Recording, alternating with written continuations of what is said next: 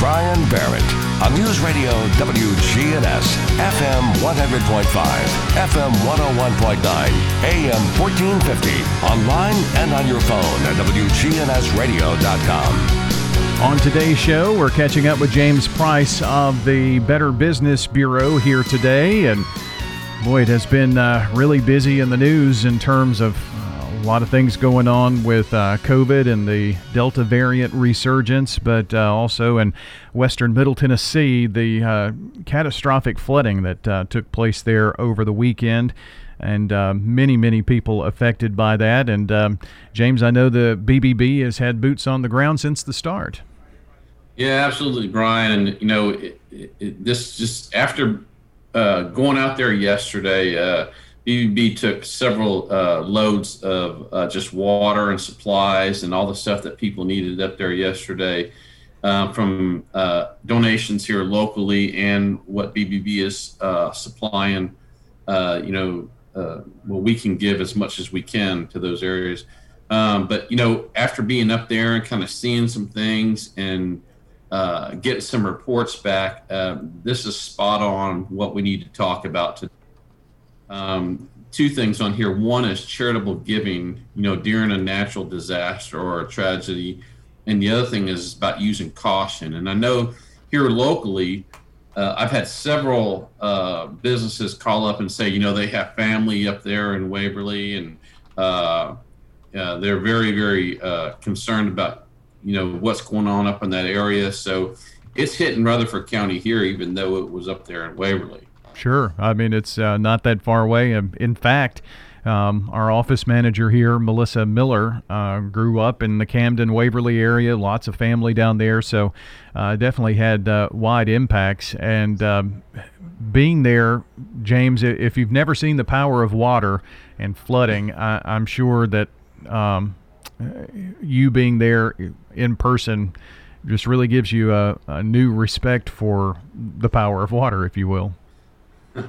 Uh, absolutely. Uh, and, you know, I know the T V channels are covering it, but it really doesn't do justice for it. But we want to do, we want to help as much as possible. And I know that your listeners out there want to do a lot uh, yeah. to help as well. Um, but what we want to do is we kind of want to kind of revisit some of these tips and things to watch out for during a time like this. It, I mean, it wasn't even a few hours after this flood happened that we already started seeing the fraud jump up and and people trying to um, take people for their money because they're reaching out on those emotions. Um, so uh, a couple things here really quick. You know, after a, a disaster or a tragedy, you know, everybody wants to help as much as they can, and they want to contribute and and uh, to fundraisers. They want to help survivors and families of the victims. Uh, but those scammers are out there right away, uh, and they're trying to deceive you because this is their business. This is what they do. Um, they'll also set up campaigns to kind of jump in on people. And so uh, the first thing I'll say is um, B B B has a Wise Giving Alliance, and we urge donors to give thoughtfully and avoid, uh, you know, seek and take advantage of the generosity of others. And this Wise Giving Alliance, we have some tips.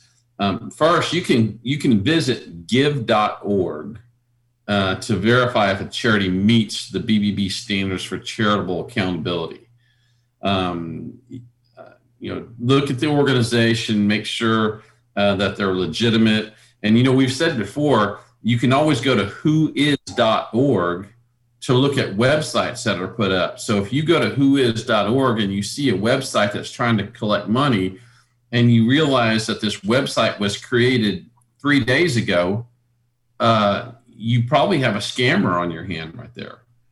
Um, second part is crowdfunding. Keep in mind that some crowdfunding sites do very little to uh, vet individuals who decide to post uh, for assistance or tragedy.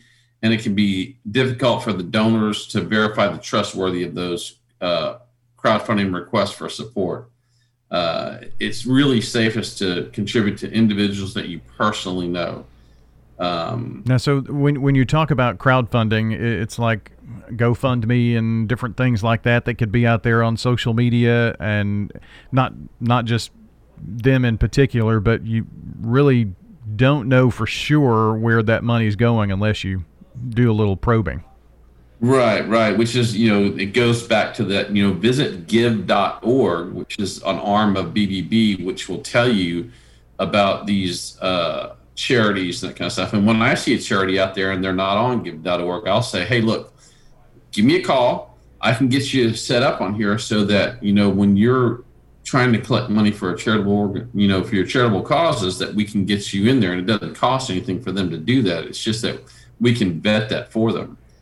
Um, watch how the donations are going to be used. Um, you know, do they help uh, the victims uh, of the families? Uh, unless told otherwise, donors will assume that funds collected quickly in the wake of disaster are going to be well spent. Um, uh, we already said, watch out for newly created versus established organizations that are out there. Uh, you know, those those. organizations that are established really have the capacity to meet needs like this because they've done it before. And a newly organization, they might be well-meaning, but it's really hard to check them out. Uh, again, you know, if you're wanting to start uh, a nonprofit or some kind of charitable giving organization, give us a call at B B B dot org and we'll help you uh, get people to, you know, go after your mission. Um, Give money rather than goods. Donating money is the quickest way to help charities and be flexible. Uh, I can tell you after being up there yesterday, um, there are a lot of donations coming in. There's people coming up and they're just feeding people for free. Um, I can tell you that the uh, there was a lot of volunteers up there, and they and they could still use more volunteers. Um, but I can tell you by noon, you know, some of these people that had been out there all morning are just, you could tell that they were fatigued and, and just really working, trying to get everything going back. So uh, helping, you know, with money and, and that kind of stuff will help the organ, uh, the, the management team up there get to what they need. Um, be wary that one hundred percent of the claims are going to go to donations uh, because if, if a, a charitable organization says that, they still have some admin, administrative costs. And so some something has to be covered on that. So if one hundred percent of it's going, they're saying one hundred percent is going to uh, the cause, then you just, it really some more research needs to be done. They they have to use some of that money for those admin expenses. Uh, never click on charities or unfamiliar websites or text messages. Again, you know, we'll go back to give dot org. Um, you know, take a look at the website, go to who is dot org, make sure, don't assume that the charity uh, uh, uh, has been vetted just because they're on social media. Um, you know, we've kind of kidded about this before. Well, it's on Facebook, so it must be good, you know, or something like that. You know, it, it's it's not. Um, uh, identify celebrity uh, celebrity uh, fundraising plans before donating to a charity's uh, fundraising effort. Look beyond the fame.